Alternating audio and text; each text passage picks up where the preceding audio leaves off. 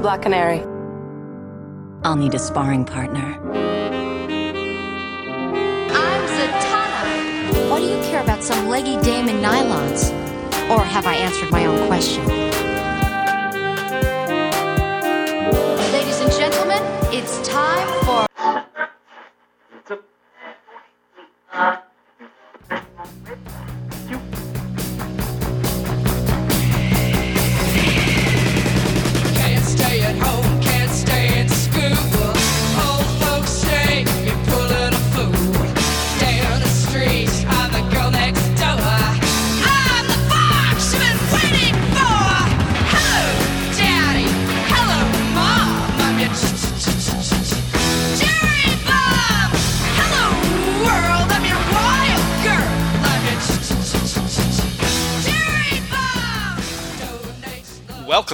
special episode of Power of Fishnets, the Black Canary and Zatanna podcast. I'm Ryan Daly, and today I am talking about neither Black Canary nor Zatanna. Instead, I'm walking across the street to talk about a Marvel superhero who used to rock a whole fishnet bodysuit. You may remember last year I dropped a special episode before Spider Man Homecoming, wherein I discussed Black Widow's fishnet costume from an issue of The Amazing Spider Man. This time, for Avengers Infinity War, I'm talking about the green skinned assassin turned guardian of the galaxy, Gamora. Long before Zoe Saldana portrayed her on the big screen, Gamora was introduced as Thanos' pet assassin, who dressed in a slightly darker green fishnet bodysuit with a sort of gold braided belt and hair so long and so black that it kind of resembled a shaggy half cape covering her backside. Most, if not all, of Gamora's appearances in this original costume were told by writer artist Jim Starlin. And because of that, I had to reach out to the guys who cover this era of Gamora's history on the Warlock Thanos podcast. Ladies and gents, please welcome my guests this episode. First, Mr. Al Sedano. Welcome to the show, Al. Thank you, Ryan. Happy to be here. Thank you. Happy to have you. And Al's co host, a man I recorded with back on the Secret Origins podcast, Mr. John M. Wilson. What's up, John? not a whole lot. I'm happy to be back. Uh, it's it's it's been a while, and I promise I know this material better than I knew that freaking Red Tornado and Mr. America stuff. Ah, you know what? I, I couldn't even remember what episode it was. It's been It's okay. I it, it had been a week or two since I had read the comics, Yeah. and I meant to reread them. no. I, I was yeah. I was even thinking back. I was like, John was on some episode covering some Golden Age characters I don't care about. Right, right. So, before we even get to Gamora, um, because she was introduced as a supporting character in the saga starring Adam Warlock and Thanos, let's talk about them really quick. And Al, why you started the podcast?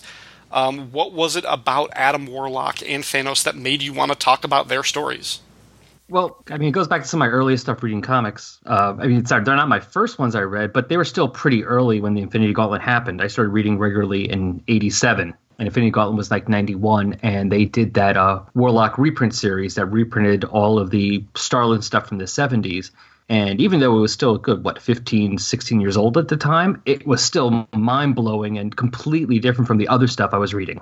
And just from there on, I just got sucked into that whole Starlin's cosmic and Warlock's, you know, navel gazing depression, and Thanos is wanting to destroy everything, but not wanting to destroy everything, and the fact that they were the closest thing they had to friends. I, it's just the whole world just kind of sucked me in. So when I was starting to do a podcast, decided I wanted to do a podcast finally instead of just listening, it just kind of felt like the most natural thing. I'm like, wow, you know, I really love this stuff, and no one's doing it, so I might as well. John, how did you discover those characters, and how did you get attached to uh, Al's podcast? Because you weren't there from the beginning. I wasn't there from the beginning. I, I'm on there now because I invited myself. Um, Yeah. It involved asking really nicely and a transfer of some sum of money. um, but I'm not sure if that money actually got to Al or was intercepted by one of the various podcasting networks we have out there. I suspect Shag might have taken it. but I don't know. Um, anyways, how did I I, got a meet? quarter. You got a quarter. Adam Warlock was in the um, Infinity War, which is the name of the movie coming out. But the Infinity War comics crossover back in 1992 was my first big Marvel event. Even though I was reading comics when Infinity Gauntlet came out, I was still pretty new to it, and it just wasn't on my radar at all. So I read Infinity War, and of course, the Magus is in that, Thanos is in that, and you get a few flashbacks of the 1970s stuff between uh, Adam and, and Magus. And I was kind of captivated by that and always, you know, wondered if I ever, ever get a chance to read it. And then as an adult, diving into the digital comics realm, I'm able to like read these stories. So I read the Starlin run, and that's pretty cool. Then I find out there's other stuff. So I read the um, I forget who cre- who, who who started the run, the Jesus stuff. Al was it? Oh, Roy Thomas and Gil Kane. Okay, so Roy Thomas's idea that got taken up by several other writers, where he's basically Jesus Christ superstar on another planet. It's just a big metaphor for that for that uh, story. And then I realized that that put the opening concepts of Jim Starlin's saga in a whole other light because it was a taking that and spinning it on its head in a way. Anyways, not to go into all that because you know that on the other podcast, but Adam Warlock quickly became one of my favorite lower tier characters. I mean, obviously he's got the powers of a god nearly, but he's kind of C-list when it comes to like, you know, popularity and and people knowing what an Adam Warlock is. um, so, yeah, um, I found out I was doing the podcast. I listened to a few episodes, and then I was like, "Hey, you know, he's one of my favorite guys. Can I can I come talk to?" and so that's how that happened. Very cool. Yeah, I actually I was telling I was mentioning this to Al uh, before we started the show. It was it was a couple of months ago when I was like looking at and I, I kind of had this realization, this epiphany about Gamora and her early costume. And I was like, oh man, I definitely need to do a special episode of Power Fishnets just dedicated to her because of her costume and how you know sexy it looked with just this fishnet bodysuit. And I was like, isn't there somebody out there doing a you know an Adam Warlock Thanos podcast? And at that point, I hadn't listened to it. I was like, I gotta I gotta dive in and check. And it just happened to be right around the same time. It was like a week after I started listening to the the back episodes of the show that you guys started the the, the Jim Starlin run. Um, so it was like perfect timing because then once you did that, I started reading those uh, back issues on uh, Marvel Unlimited because Batman and G.I. Joe were my gateway drugs into comics. But throughout most of the 90s and early 2000s, I was a Marvel guy. But Marvel Cosmic was always sort of the blind spot for me. Um, other than like a six or eight month run of Silver Surfer, I did not get into a lot of Marvel Cosmic stuff, and I wasn't reading any of the Infinity stuff. Eventually, I went back and read Infinity Gauntlets, you know, because you had to. Um, but I don't think it had the same impact on me the first time around because I didn't know the characters. I didn't know much about Thanos or Adam Warlock or or Mephisto and Nebula. I just I wasn't as familiar with this this whole schema. I was just looking at you know all of these characters thrown together on on this mission that they were completely ill ill equipped for. Um, but then going back reading the Starlin saga that you know began with Strange Tales and picked up with Warlock and the Magus and the Church, Universal Church of Truth, culminating with the two annuals that you guys will will get to and eventually, and then reading it, I was like, okay, that was kind of that that was the first time I really got into to Warlock and really liked those characters and liked those stories. Um, and folks, for those of you listening, if you haven't picked up on it by now, this episode is going to be a little different than a lot of the podcasts I do because I'm not reviewing a particular issue. This is going to be a character spotlight. We're going to talk about Gamora in general. How was she used in her original appearances? How is she used now? Uh, how she features in the Marvel Cinematic Universe. So, uh, for you guys, I mean, uh, when did you first discover her? Was was it through the Starlin run, or I mean, you know, uh, John, you were talking about like sort of in those Infinity War books. Was uh, like like what was your first impressions of the character? I could ask. uh, she's a warrior woman. Um, I've always felt like she was this, you know, badass femme fatale. Um, and she, I think in my brain, kind of conflated with Moondragon a little bit because, you know, I was a, nine, a kid in the 90s reading comics and then trying to remember stuff 15, 20 years later. but uh, yeah, it was through Infinity War and then the Infinity Watch issues that came after that that I got to know Gamora a little bit. And then going back and reading her stuff from the 70s, got to see a bit more there. I was very, very excited when I heard that she was going to be in Guardians of the Galaxy. I was like, oh, yeah, Gamora. And Zoe Saldana was great on Star Trek. She got to be do this role too. So I was excited to hear her coming out. Yeah, uh, almost the same thing. When I, like I said, it started with uh, Infinity War, so she's in the first issue barely, and then she goes away for most of the Infi- uh, sorry Infinity Gauntlet. She's only in issues one and six, but they had that Warlock reprint coming out, I think, right after that. So that's where I got the introduction, the original Starlin stuff. And yeah, she is this awesome femme fatale, and not just femme fatale, but I mean really badass. I mean, there's that one issue that we just did, John Warlock ten, where it's her, Warlock, and Thanos against like an army of twenty five thousand, and they're winning but it's not just that it's that her and adam like there was a hint of something but let's say take the catwoman batman dynamic except make catwoman even less interested in that than batman normally is and less aware of it and then make batman even less sexually aware and that's adam and gamora like they have the potential and something could be going on there but considering his origins and her being raised by thanos neither one really have a clue what to do with it or how to act.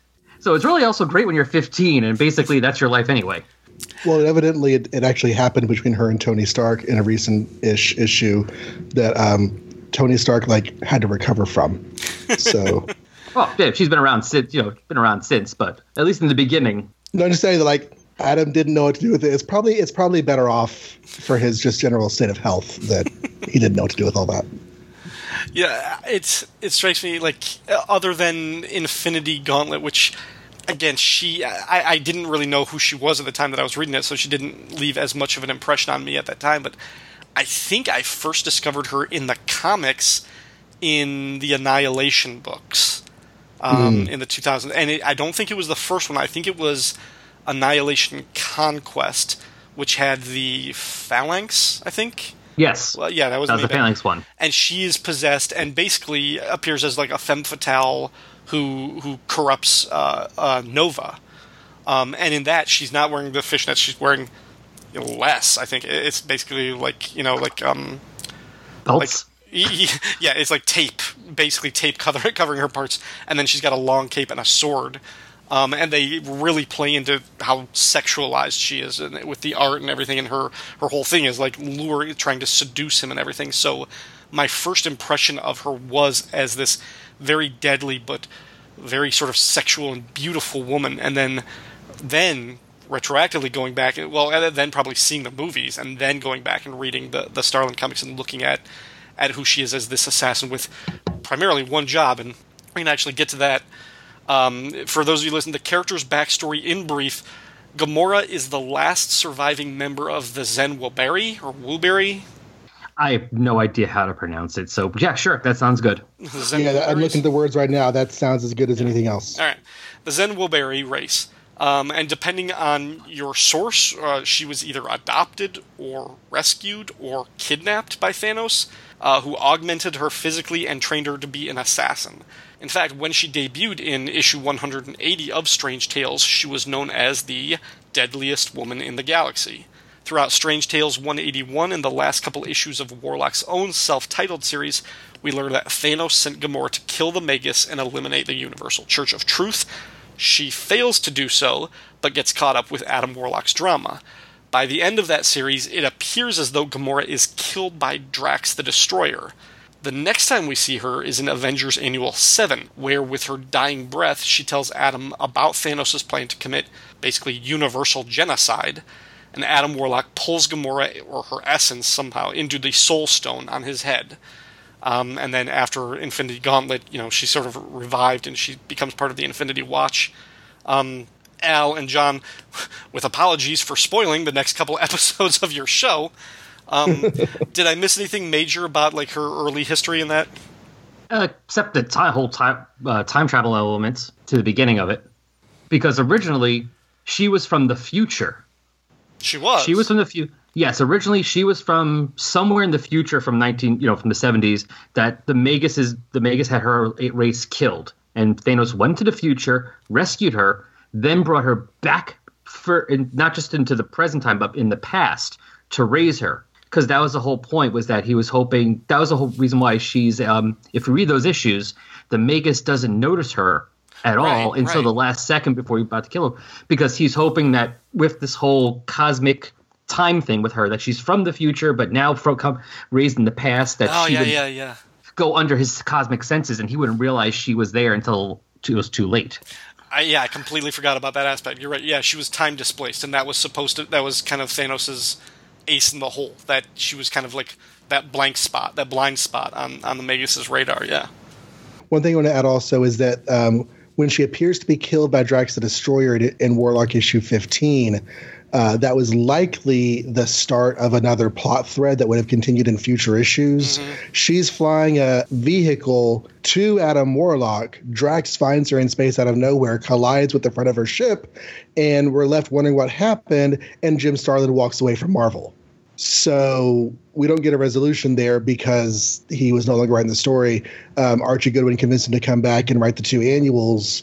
And, you know, however much time has passed, she uh, is, you know, in a different state of affairs. But that whole series of events does get referenced whenever she comes back in the 90s before Infinity Gauntlet. Yeah, because in Avengers Seven, like it opens up with her dying and like Adam Warlock coming to her just as she's dying, but it seems like the setup to how she's dying is completely different. It looks like Yeah, she Thanos discovered. Thanos' plan and he killed her, and you're kind of like, so what was that whole thing with Drax? Like, and and yeah, I knew that it was just because the Warlock series was like canceled, didn't get resolved because of Starlin, but. Yeah, Yeah. Starlin basically did a Cartman. It was like, screw you guys, I'm going home. and they, I guess they decided instead of continuing it on with somebody else, they just ended it. But yeah, and also with her origin, the thing is now, and I've been looking around, and I mean, I haven't read everything with her, so maybe I'll find it eventually. They retcon now. Obviously, once the Universal Church of Truth was erased, that whole thing was changed. So now her race was killed by the Badoon. So I don't think the time travel element is now there anymore in her origin. But I'm also not 100% certain why Thanos took her in. Because there was the original point. I mean, the- the new timeline now, because originally the point was kill the Magus. Now, since there's no, of course, that's the whole timey wimey thing. Is that now the Magus doesn't exist? It's like, so then why did he take her in in the first place? Well, just within the last year or so, there was a five issue Gamora series uh, written Yes. by Nicole Perlman, who is one of the. Uh, she's given a co-writing credit on the Guardians of the Galaxy screenplay. I really think Oh, she okay. wrote she wrote the first draft. James Gunn signed on to direct and basically rewrote almost everything. I don't. I, I, I think very little of her original, other than maybe the cast and the characters that she was working with. Um, that's great. But I also I think she might be working on the Captain Marvel movie too. She might have been writing Okay. that one. Um, but anyway, I read she- that last night actually. yeah, she wrote the the five issue series. Which, reading that, I was like, is this in the movie universe, like the movie timeline, or is this the main Marvel Comics universe, or is it supposed to be both? Because Yeah, it really, it really feels like he's there. She's playing into the Gamora, Nebula, Thanos triangle and this relationship Oh, yeah. and everything. But yeah, that one is all about her trying to get revenge on the Badoon for wiping out her people. Yeah, and originally, because Nebula had nothing up until the Guardians of the Galaxy movie, Nebula had nothing to do with Gamora. Mm-hmm. I mean, she was just somebody, a space pirate who claimed to be Thanos' granddaughter, and I don't even know if they ever confirmed it or not. Although I, I mean, it's, it's one of those things of taking two disparate characters that have a similar connection and then making them connected to each other. It's it's the kind of storytelling that is useful in a movie when you're consolidating your universe. But yeah, yeah, I, I never knew anything about Nebula and Gamora until that movie happened. As far as them being connected, yeah, Nebula was just. I mean, as far as I was concerned, I was really no interest in the character beforehand. She was uh, the few times I read her, she was just kind of boring, generic space pirate. The most interesting things with her I ever read was in the uh, Infinity Gauntlet, especially in that Uh, last issue or so where she steals the the end. gauntlet. Which Yeah, because otherwise we'll see if that play, plays a factor into the movie. Um, it definitely looks like from like the last uh, trailer that came out for the movie, it looks like we're getting a flashback to Thanos adopting or meeting a young Gamora. Um, there's a shot, and it looks like it might be on her homeworld where he comes up to her and she's very little, and she takes his hand and they walk off. And it looks like it's either his army of like the the Outriders, or it could be the the Chitauri from the first one. But they're like holding back lines of other green skinned people. I think I think that's going to be him taking her away and maybe wiping out the Zen Whoberi, her people. which I had not put the two and two together what I was seeing there until Al just mentioned it. Actually, we just recorded our Warlock 10 coverage this uh this Yesterday. Uh, yeah, and he mentioned that. I was like, "Oh yeah, that was that." So it's neat that they're they're using Gamora's information and not just. I mean, honestly, other than having some cool fight scenes, Gamora has not had a whole lot of character in the comic and in the movies beyond her tense sister relationship with Nebula. Mm-hmm. So the most stuff she got to do as a person, besides being Chris Pratt's love interest, was in the final act of the second movie. before that, she was just kind of there.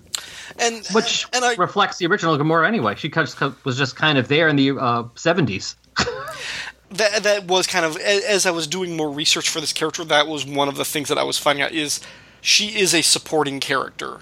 She she might have the potential to be her own like leading character, and we could see more comics with her. But throughout her history, she has been a supporting character, either a tool of Thanos' will, like sending her on her own on these missions, or she's been a love interest, or a femme fatale, or something else. But it's kind of I, I don't want to say she's never had her own agency, but she has kind of been relegated to a supporting or a team player status, um, just based on the nature of her creation. And I think we see it play into the movies too, in that she's just she's part of this group, this Guardians of the Galaxy, and it, it's kind of when you have a character like that that's introduced for that way in in comics it's very rare that they get to break away and and have their own series their own adventures. It's kind of the sort of the x-men syndrome. When you look at something like the avengers where you had all of these characters with their own individual identities their own stories coming together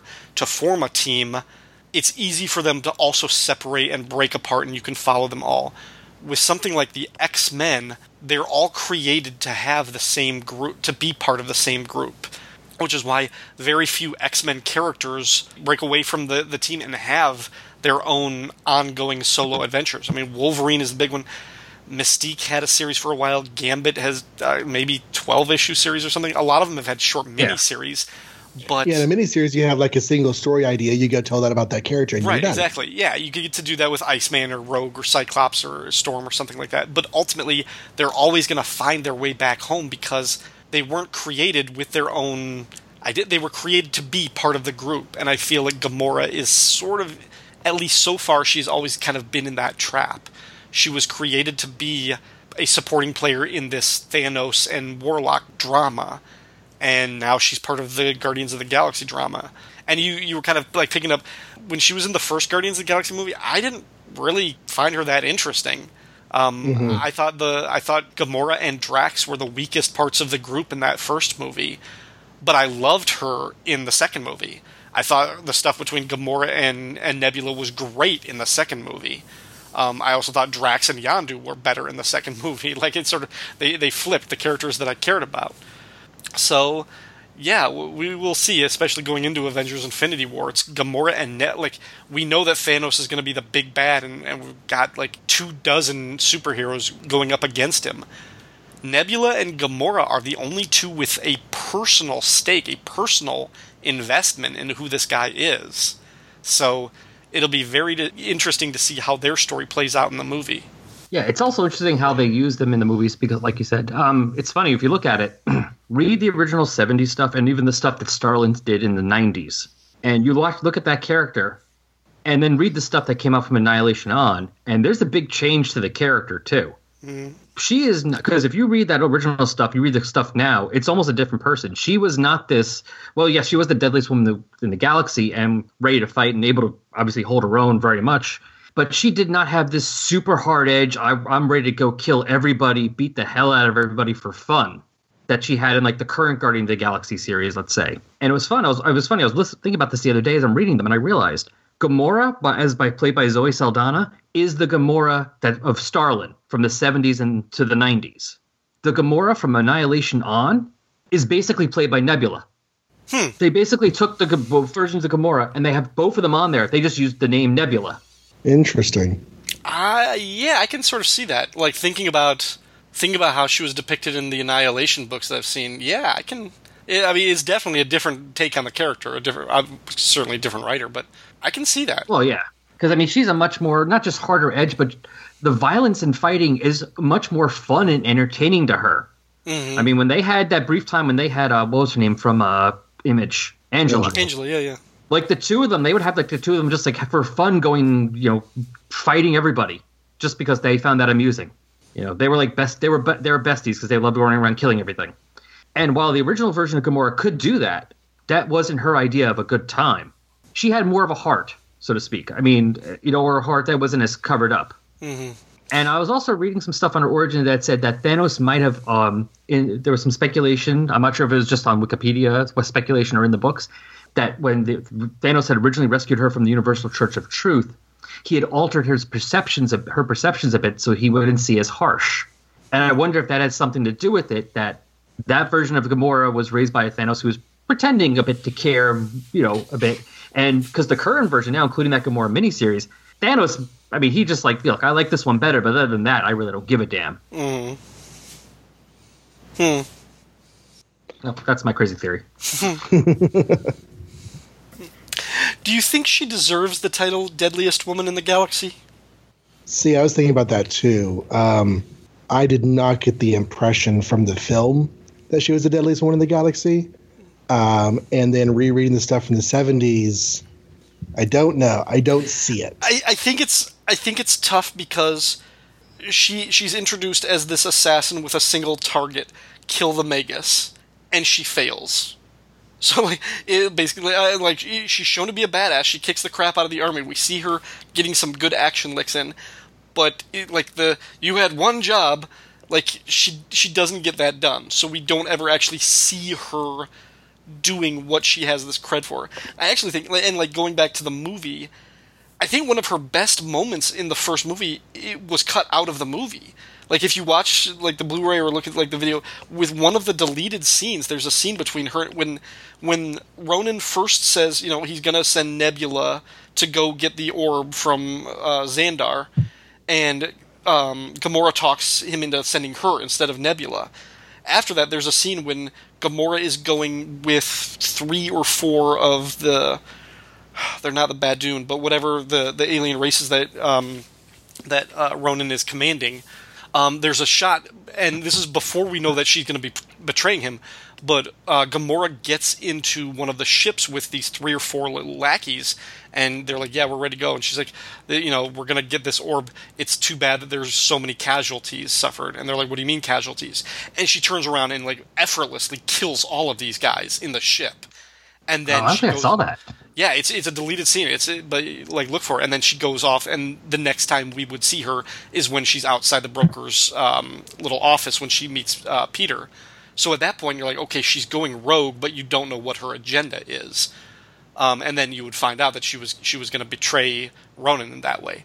Um, but I just like that moment because of how like how clearly and how effortlessly she just kills all these guys, just like slaughters them. Because the next time we see her in the movie, she gets taken down by Rocket and Peter and, and arrested, and then when she's in the the whatever the gulag is called, I can't I can't think of it. The Kyln. The Kyln, yeah. When she's there, like there's like a group of guys like that grab her and they're gonna like shank her like in in one of like the lower cells and everything. I was like, this is this woman is not the badass that you told me she is. Like you're not you're not selling that in the movie. we were doing uh, Warlock 10, and there's the part, you know, with her whole origin story. One of the things is that she got to go and kill all of the, what are they called, Black Knights? Al? Yeah, the She Black got to go kill all the Black Knights who would have had the role of destroying her planet in the uh, previous timeline. So we speculated that perhaps that's how she got the moniker of Deadliest One in the Galaxy because she actually does go on a really massive killing spree, one woman killing spree. Um, then you don't get really to see a Is that- whole lot of that. And Is that just like do we actually see that or is that explained in I think it's like see a a- one Yeah, it's a panel. Okay. Yeah, because it's I an think- origin montage. Yeah. Yeah. I think if Starlin had stayed, we would have less question about it because I think if he had stayed, we would have kind of more seen a Warlock series that was basically War the trio Warlock, Gamora, and Pip. And obviously, it would have been more Gamora was doing, you know, and Adam doing all the fighting and in there. So we would have seen a lot more of the example of that. As but because it got canceled, her story just got cut so short. Mm-hmm.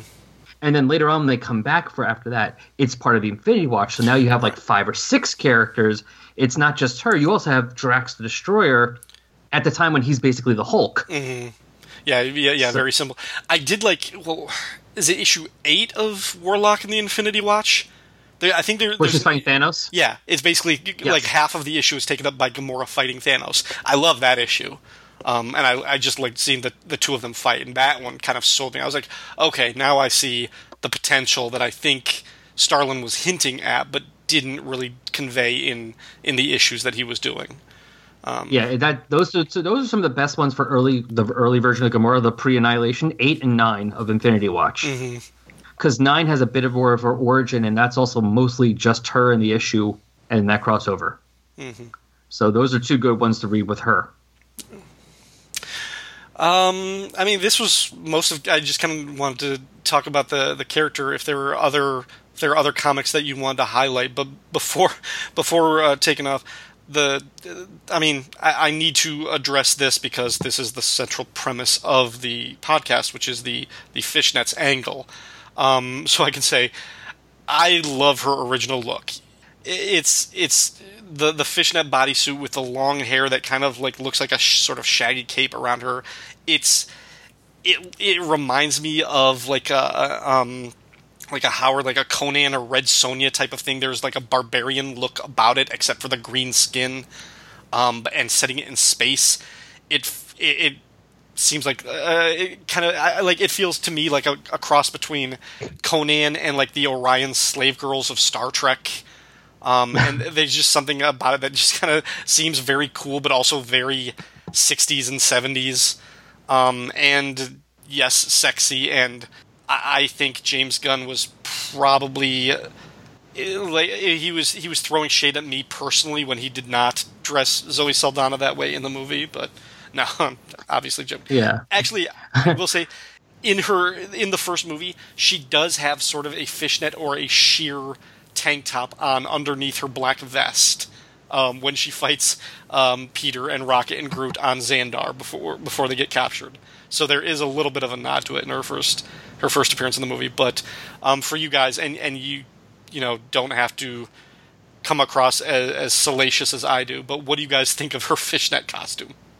Oh, it's my personal favorite of the one she's had. Plus, like you said, it has that um, sword and sorcery esque, which makes sense because what, usually what she's using is a is a sword or some kind of knife.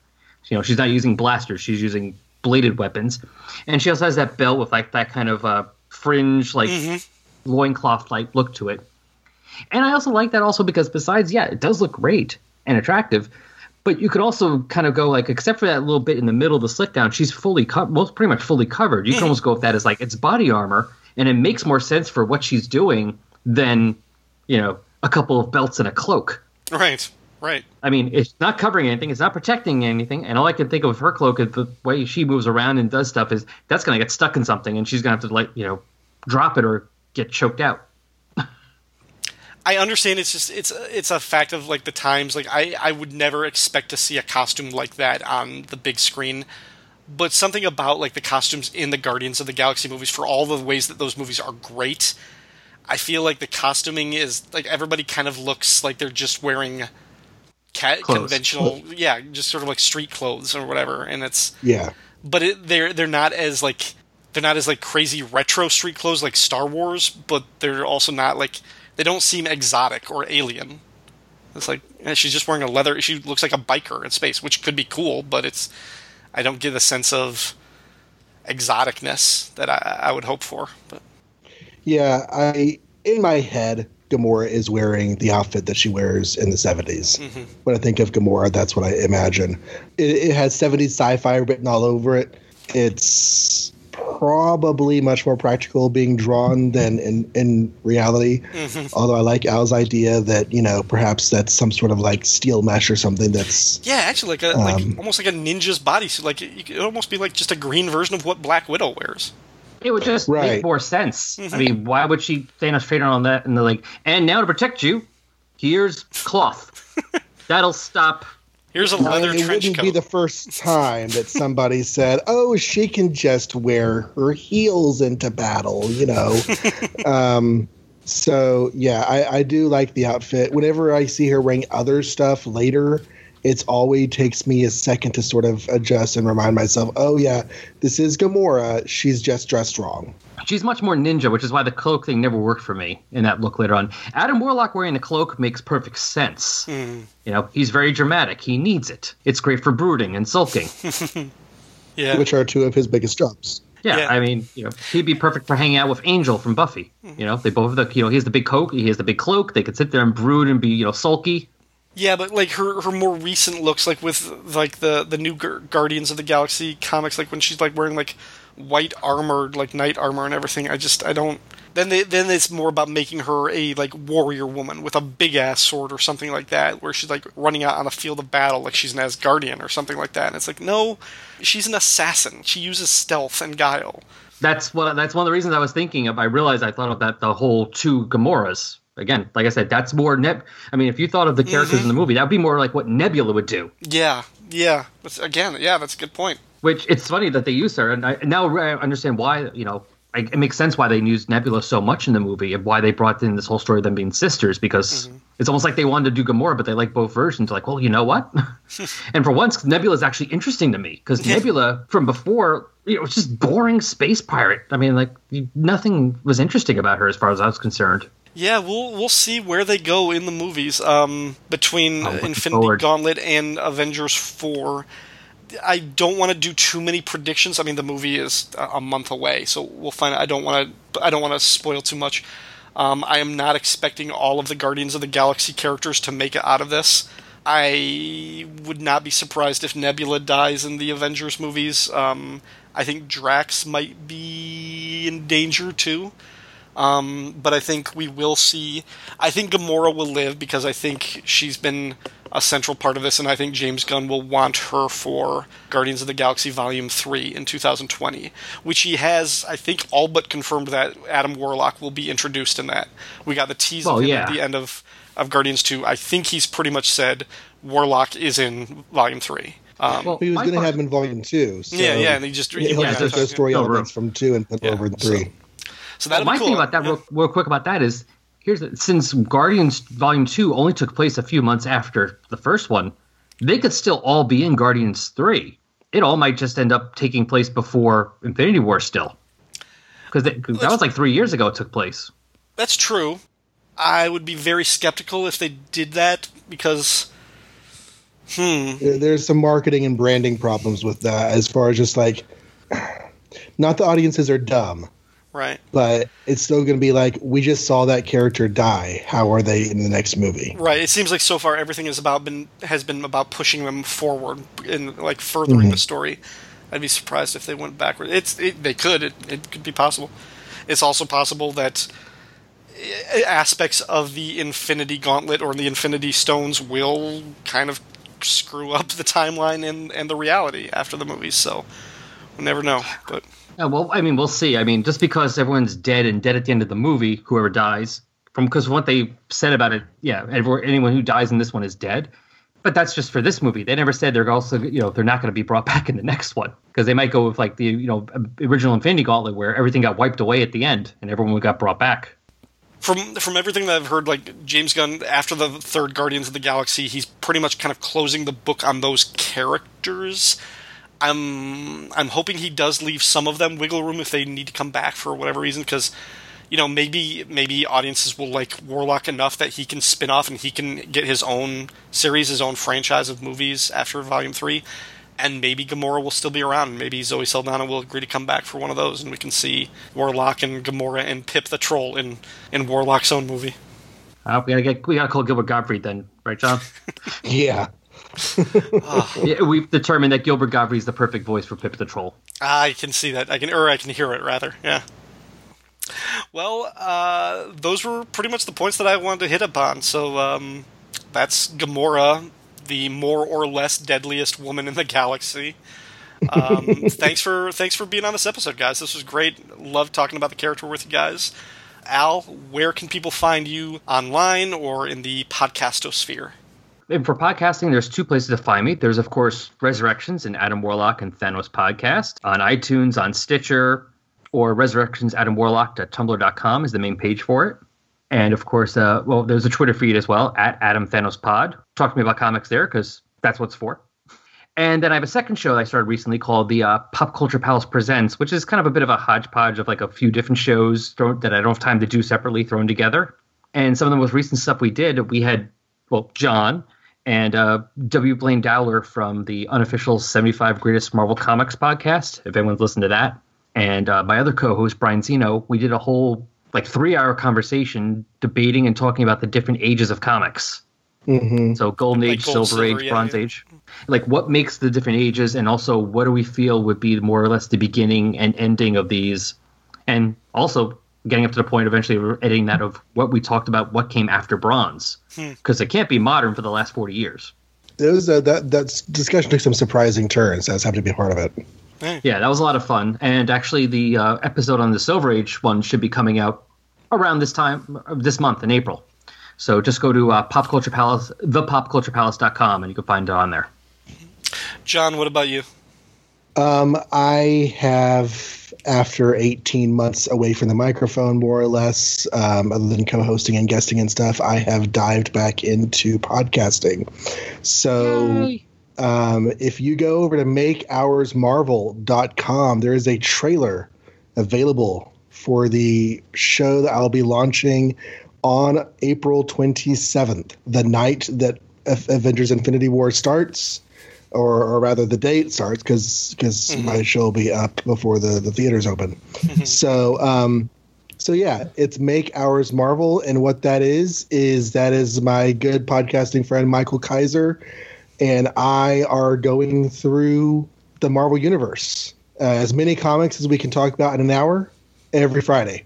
Nice. So, you know, sometimes it's two, three, four issues in an hour. We are cranking that out once a week, every Friday. Is it So, uh, is it index show or just kind of random whatever Marvel you want to talk about? or- Index show. Okay. Index show. So we uh we started with Fantastic Four number one. We brought in the Hulk. We're currently uh, just crossed the in the in our recording sessions as we're recording this. We've crossed over into where they have you know their four different monthly series going on at a time. We're about to get to the Spider-Man issue in our recording. So yeah, we're So just like cranking all through them. And 1963 or yeah. 1960. Yeah, we're in 62. About Yep. to go into 63. Cool. Very cool. Well, again, thank you very much. It was great to talk to you guys about this. Al Sedano, John M. Wilson from Resurrections, the Adam Warlock Thanos podcast. Thank you very much for being on this episode of Power of Fishnets. People, we are going to take a short promo break right now. I might just play a promo for. I might just play the promo that John mentioned. Uh, when I come back, I will address your listener feedback from the last episode. Don't go away. Hi, I'm John Wilson, And I'm Michael Kaiser. and we're the hosts of the podcast Make Ours Marvel. You know, here we are in 2018, 10 years into the Marvel Cinematic Universe. Yeah, can you believe we live in a world where everyone's old Aunt Petunia knows who Iron Man is? It's crazy, right? So, to celebrate, we're on our mission to explore the roots of the Marvel Universe. You know you've thought about it. Some of you may have even done it, and now we're going to do it too. We're diving back into the long boxes of Marvel's history and podcasting our way through the whole universe. All of it. Every superhero issue. And, if I can convince Mike, we'll even do Sergeant Fury. And it's not going to be one issue per episode. That'd take forever. it's still going to take forever. But no, we're going to talk about as many comics as we can in an hour. Yep, an hour and, you know, maybe a little change. Every week, Marvel Comics. So it'd be super cool if you came along for the ride. Look for us every Friday at makeoursmarvel.com. That's makeoursmarvel.com or on iTunes and all the other usual podcasty places. And if you want to read along with us and send us your thoughts, we might even read emails. So until Avengers Infinity War gets a spin off Warlock and the Infinity Watch TV show, Make ours Marvel. Hello, everyone. I'm Al Sedano, host of Resurrections and Adam Warlock and Thanos podcast.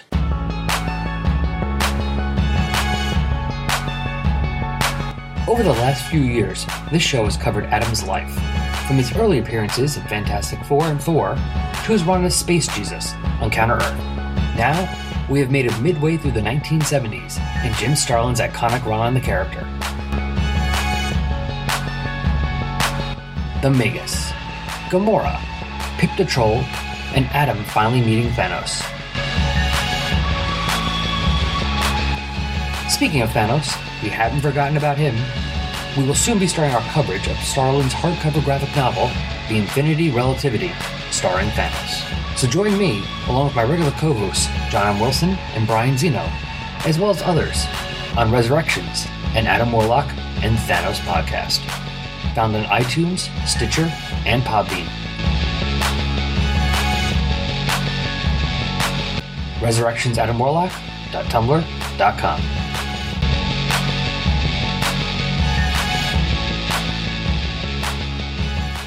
On the last episode of Power of Fishnets, Chris Franklin and Dr. Anj helped me review Justice League of America 161, wherein Zatanna changed her costume for the first time and finally joined the League officially. The first comment on the Fire and Water website, that's fireandwaterpodcast.com, came from Rob Kelly, host of the Film and Water podcast and many, many other shows. Rob said, This issue is one of my favorites, but then I always loved new member issues of the JLA. For whatever reason, Aquaman hardly ever seems to appear in those issues. He'll be there for the vote and the group shots, but doesn't participate in the adventure. I wonder if every time the team had a membership drive, Arthur would suggest Mera get rejected, and then he'd pout. Ryan is right. Zatanna was a welcome addition to the team, but a decade too late. It seems so odd that she didn't join after her multi comic storyline, right at the same time the team needed a woman to come on the team because Wonder Woman was about to leave back in issue 69. I was never against Black Canary joining, but it took more effort to get her in. Zatanna was just sitting there with nothing to do. Yeah, I've, I've said that before, and I wonder how history would have been different if Denny O'Neil or whoever it was had just thought of Zatanna instead of, you know, contriving this whole crossover to bring Black Canary over. Uh, Clinton Robinson from the Coffee and Comics podcast said he is looking forward to listening to Rob's MASH cast and my forthcoming Cheers cast back to back.